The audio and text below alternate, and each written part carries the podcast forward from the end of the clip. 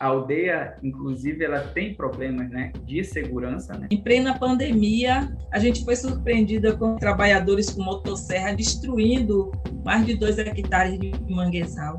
E isso afetou muito grande a nossa, a nossa vida, é, nos tirando o direito do isolamento social é, não houve disponibilização de equipamentos de proteção individual. Em muitos lugares não há uma estrutura física para fazer o atendimento.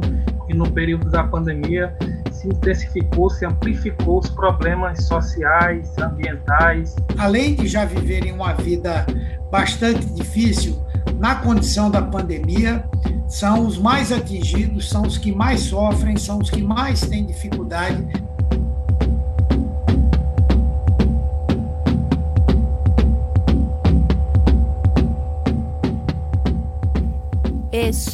podcast Direitos Humanos em Ação. No sistema penitenciário brasileiro, o convívio com doenças infecciosas, respiratórias, entre outras, e a dificuldades de acesso aos tratamentos necessários são uma realidade. Esta situação dá o tom dos riscos de disseminação do novo coronavírus e de mortes pela Covid-19, aos quais estão expostos tanto a população prisional quanto os profissionais de assistência à saúde que atendem nas diversas unidades prisionais. Este problema faz parte de uma soma composta por diversas outras violações que já ocorrem de forma permanente no ambiente prisional brasileiro. Neste sexto e último episódio da nossa temporada, apresentaremos dois casos documentados que expõem as violações sofridas no sistema penitenciário no contexto da pandemia da Covid-19 no Brasil.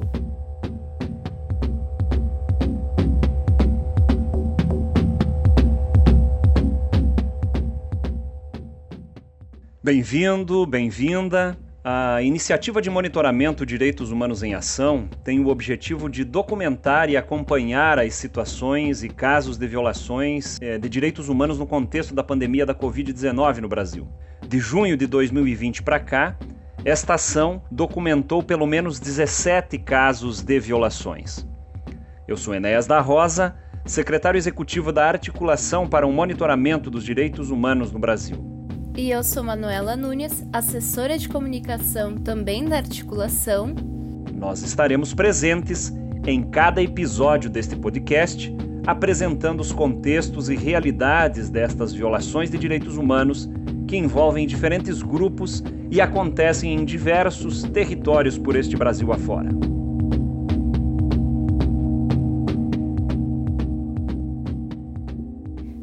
Início da pandemia, em março de 2020, os cárceres brasileiros têm sido palco de um silencioso massacre. Inicialmente, a resposta do governo federal e do seu, na época, ministro da Justiça Sérgio Moro foi negar que presos e presas seriam afetados e contaminados pelo coronavírus. É, o que eu queria dizer é importante: não existe nenhum motivo para um temor infundado em relação ao sistema penitenciário. Ou seja, há um ambiente de relativa segurança para o sistema prisional em relação à epidemia do coronavírus pela própria condição dos presos de estarem mais isolados da sociedade. Essa foi uma declaração feita por Sérgio Moro em uma entrevista coletiva realizada no dia 31 de março de 2020, início da pandemia. Não demorou muito para que essa declaração fosse desmentida pela realidade. A Covid-19 se alastrou no sistema prisional. O boletim mais recente do Conselho Nacional de Justiça, de 30 de novembro de 2021, que vem monitorando constantemente o número de casos no sistema penitenciário brasileiro, registrou 93.138 casos confirmados do coronavírus, sendo 67.320 destes de pessoas presas e 25.818 de servidores. Além disso, foram registrados um total de 632 mortes. Este mesmo boletim também traz alguns dados que chamam a atenção, como, por exemplo, o fato de que o número de casos e óbitos, tanto para as pessoas presas quanto para os servidores, em momento algum desde o início da pandemia diminuiu, pelo contrário, continua em evolução.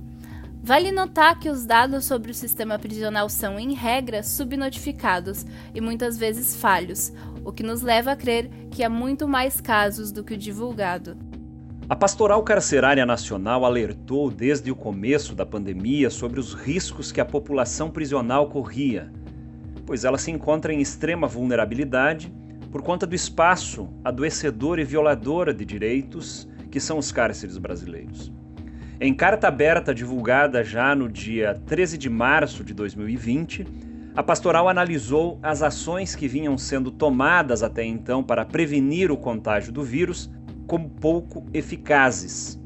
Na carta é dito que as ações como as suspensões das visitas, maior limpeza das celas, com fornecimento de produtos de limpeza aos presos, distribuição de cartilhas informativas para agentes penitenciários e triagens médicas nos presos são medidas de pouca eficácia, tomadas mais para responder ao pânico social que a disseminação do vírus causou do que para garantir que os presos de fato não sejam contaminados. Pois de nada adianta celas mais limpas se estas ainda continuam superlotadas, se os presos não têm materiais de higiene se tem pouco tempo de banho de sol, se há racionamento de água na unidade, se a alimentação é precária, se persistem as torturas físicas e psicológicas e todas as outras doenças que acometem os presos e as presas pelos presídios neste nosso Brasil. Para melhor entendimento das violações sofridas por esses grupos nesse período, passamos a apresentar os dois casos que documentamos durante o processo da iniciativa Direitos Humanos em Ação.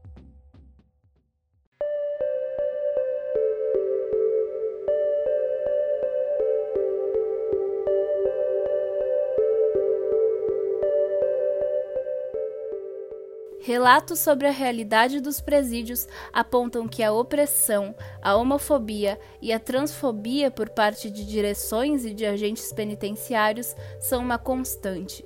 E claro, isso seguiu fortemente durante o período de pandemia deixando claro que muitas tragédias dentro do sistema prisional não ocorreram apenas por consequências como as vividas no contexto da Covid-19.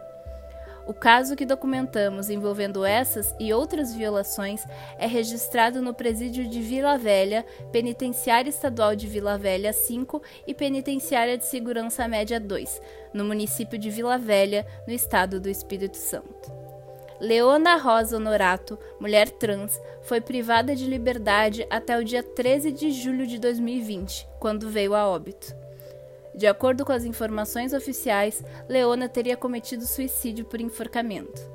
Familiares que fizeram reconhecimento do corpo perceberam que não havia marcas do lençol no pescoço e parecia que um dos dedos estava quebrado. O laudo exame cadavérico alegou suposto enforcamento e também encontrou midazolam no sangue, o que causou muita estranheza à família, pois não sabiam do uso desse remédio. Não foi feito perícia na cela onde Leona foi encontrada morta e não se teve acesso ao prontuário de atendimento e saúde da vítima. Leona estava em processo de adaptação ao nome, uma vez que nos registros ainda constavam o nome Eric Rosa Honorato. Leona se assumiu trans aos 15 anos. Teve várias passagens no sistema prisional, sendo em 2013, 2014 e a última em 2016, quando foi condenada a 11 anos e meio e estava indo para semiaberto. Leona era soropositiva. Ao longo da sua permanência no sistema prisional, Leona realizou denúncias de violações de direitos humanos, pelo menos desde 2018 para cá. Estas denúncias se referiam ao presídio de Vila Velha, onde a vítima morreu. Ela denunciou a diretora do presídio por maus tratos e ameaça, sendo sua mãe acusada de estar fazendo motim e Leona de ter forjado machucados verdadeiramente causados por bala de gás jogados na cela por um agente penitenciário. Como respondeu aos insultos da diretora, foi suspensa de visitas por 40 dias, mas recorreu para garantir que familiares pudessem fazer visitas. Ela também denunciava opressão e homofobia por parte da direção dos agentes. De acordo com denúncias apresentadas pela mãe de Leona, continuavam as agressões, spray de pimenta por parte dos agentes e os maus tratos e opressão pela direção. A mãe também relata que Leona foi punida com a negação de remédios de uso contínuo, já que era soro positiva. Quem nos dá mais informações sobre o caso é Noemi Dandara, que é advogada e faz parte do Comitê Popular de Proteção aos Direitos Humanos e foi uma das responsáveis pela documentação do caso, juntamente à nossa iniciativa. A fala dela foi retirada de um seminário da nossa ação que aconteceu no ano de 2020. Houve protesto por conta da falta de informações por parte dos, dos entes, é, em relação aos presos, né? E aí tem relatos que haviam contato via ligação, porém, durante essas ligações, quando os presos começavam a relatar casos de abuso, casos de, de, de agressões, as ligações eram cortadas. Inclusive, vale registrar que até dia 16 de julho, né, durante a pandemia, até o dia 16 de julho, houveram oito mortes nenhuma delas tinha a ver com a Covid, sendo cinco delas por assassinato dentro do sistema prisional. É, e aí, dessas nove mortes, duas eram sobre LGBTs. Aí, entrando no caso da Leona, especificamente, ela relatou que sofria muitos maus tratos por ser travesti, em relação às ações que estão sendo é, feitas até agora, foi feita uma conversa junto com a frente do desencarceramento e com a Gold, que é uma instituição LGBT aqui do Estado, que compõe o Conselho Estadual LGBT e atua diretamente nos presídios para dialogar sobre a situação dos LGBTs nos presídios e enviou um ofício solicitando informações ao Sejus. É, nós também acionamos os conselhos, tanto o Conselho Estadual de Direitos Humanos, quanto da Mulher e quanto LGBT, foi feita uma oitiva da família, é, junto ao SED, que é o Conselho Estadual de Direitos Humanos, né? E foi acionada a defensoria para a oitiva do caso, para encaminhar e judicializar junto à defensoria, até porque o advogado da Leona em nenhum momento se manifestou após a morte dela.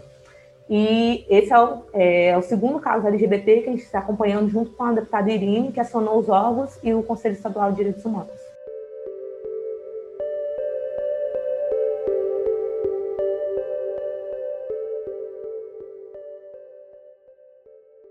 Antes mesmo da pandemia, ou melhor, desde sempre, as evidências são cristalinas em apontar que o sistema de saúde prisional no Brasil é sobrecarregado, precário e frágil. O próximo caso que vamos apresentar é referente às unidades prisionais do estado do Rio de Janeiro. A Covid-19 trouxe um quadro de agravamento das falhas já existentes no sistema prisional do Rio de Janeiro. E diante de tal quadro, a Secretaria de Estado de Administração Penitenciária do Rio de Janeiro encontrou muitas dificuldades para lidar com a crise sanitária. As pessoas privadas de liberdade ainda têm garantido um mínimo de assistência à saúde no sistema prisional do Rio de Janeiro. Isto graças aos esforços da equipe técnica multidisciplinar. Mas, apesar de empenhadas, as equipes têm tido muitas dificuldades de promover assistência à saúde da população carcerária, seja por conta da escassez de profissionais, da carência de insumos e medicamentos, da falta de infraestrutura adequada para atendimento ou por conta das condições desumanas, degradantes e insalubres com as quais a população encarcerada convive em celas superlotadas, pouco ventiladas e com acesso limitado à água e luz natural. Por outro lado, é importante sublinhar que a assistência à saúde da população privada de liberdade depende também de que se garanta as condições adequadas de trabalho e os direitos dos profissionais da equipe técnica multidisciplinar que atua no sistema prisional no CEAP Rio de Janeiro. São profissionais que atuam nas áreas médica, odontológica, enfermagem, farmacêutica, psicológica, fisioterapia, nutricional, biológica, educacional e assistência social. Como podemos observar neste caso, as violações se agravaram muito mais durante a pandemia. As questões são muitas, como é o caso da diminuição das equipes técnicas, afastamentos por problemas psíquicos de saúde ou pela própria Covid-19. Rita Correia Brandão é assistente social e diretora do Instituto Brasileiro de Análises Sociais e Econômicas, o IBASE, no Rio de Janeiro. ela relata para nós algumas situações que foram registradas em entrevistas feitas com alguns profissionais da equipe que caracterizam violações de direitos destes profissionais.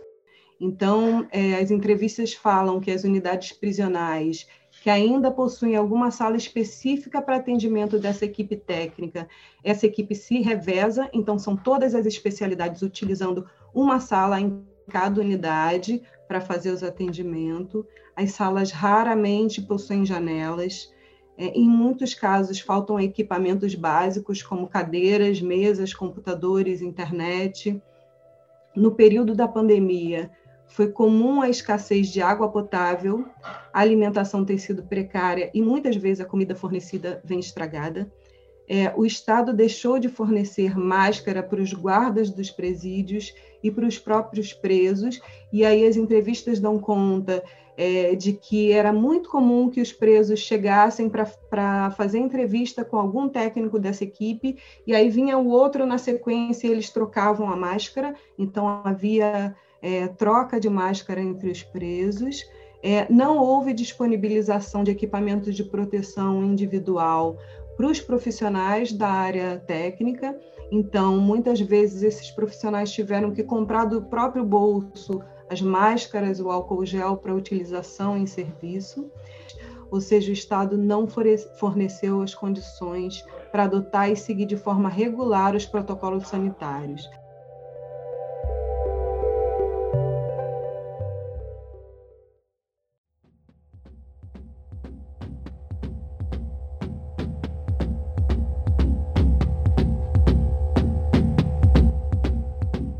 Além disso, neste ano de 2021 presenciamos um fechamento ainda maior das prisões para a sociedade em geral, em especial para as famílias.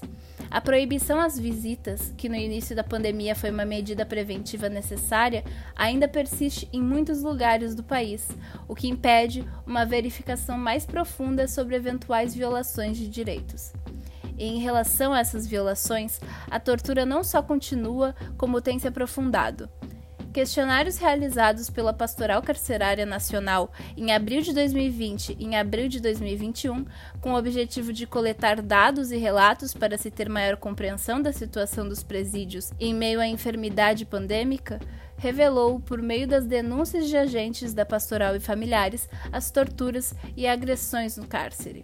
O próprio coronavírus foi utilizado como uma ferramenta desta tortura.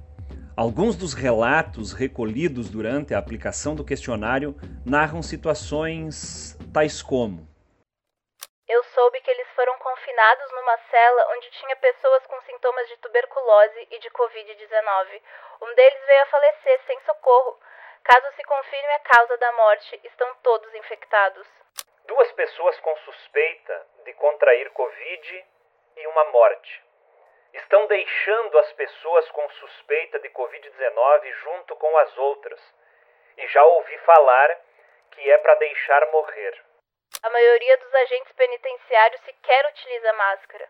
Uma das apenadas chegou a dizer a um advogado que ali dentro não existia mais coronavírus, convicta da informação passada pelos agentes da unidade.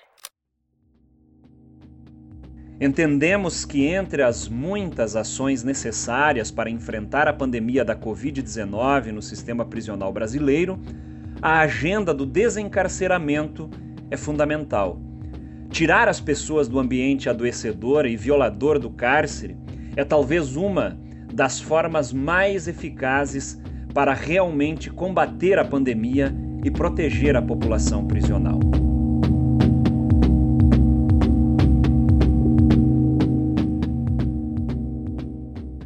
Longo desta série de podcast, Direitos Humanos em Ação, tratamos de vários temas que foram documentados em parceria com diversos representantes de organizações de diferentes regiões do Brasil.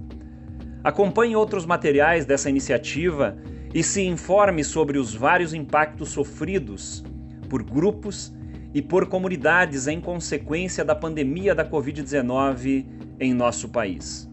Esse foi o último episódio da primeira temporada do podcast Direitos Humanos em Ação. Você pode saber mais detalhes dos casos citados nesse episódio e outras informações acessando o informativo Violações de Direitos Humanos no contexto da pandemia da Covid-19 no Brasil, disponível em nosso site monitoramentodh.org.br. O episódio de hoje utilizou áudios retirados dos seminários realizados durante o processo de documentação dos casos da iniciativa DH em Ação e de entrevista coletiva retirada do canal TV Brasil. O texto de contextualização geral da temática, utilizada para a construção desse episódio, foi elaborado pela Pastoral Carcerária Nacional. Esse podcast, assim como todo o restante do projeto DH em Ação, é uma iniciativa da Articulação para o Monitoramento dos Direitos Humanos no Brasil. A coordenação é realizada pelo Movimento Nacional de Direitos Humanos, pelo Processo de Articulação e Diálogo para a Cooperação Internacional e pelo Fórum Ecumênico ACT Brasil, e conta também com a participação de organizações parceiras de Misérior no Brasil.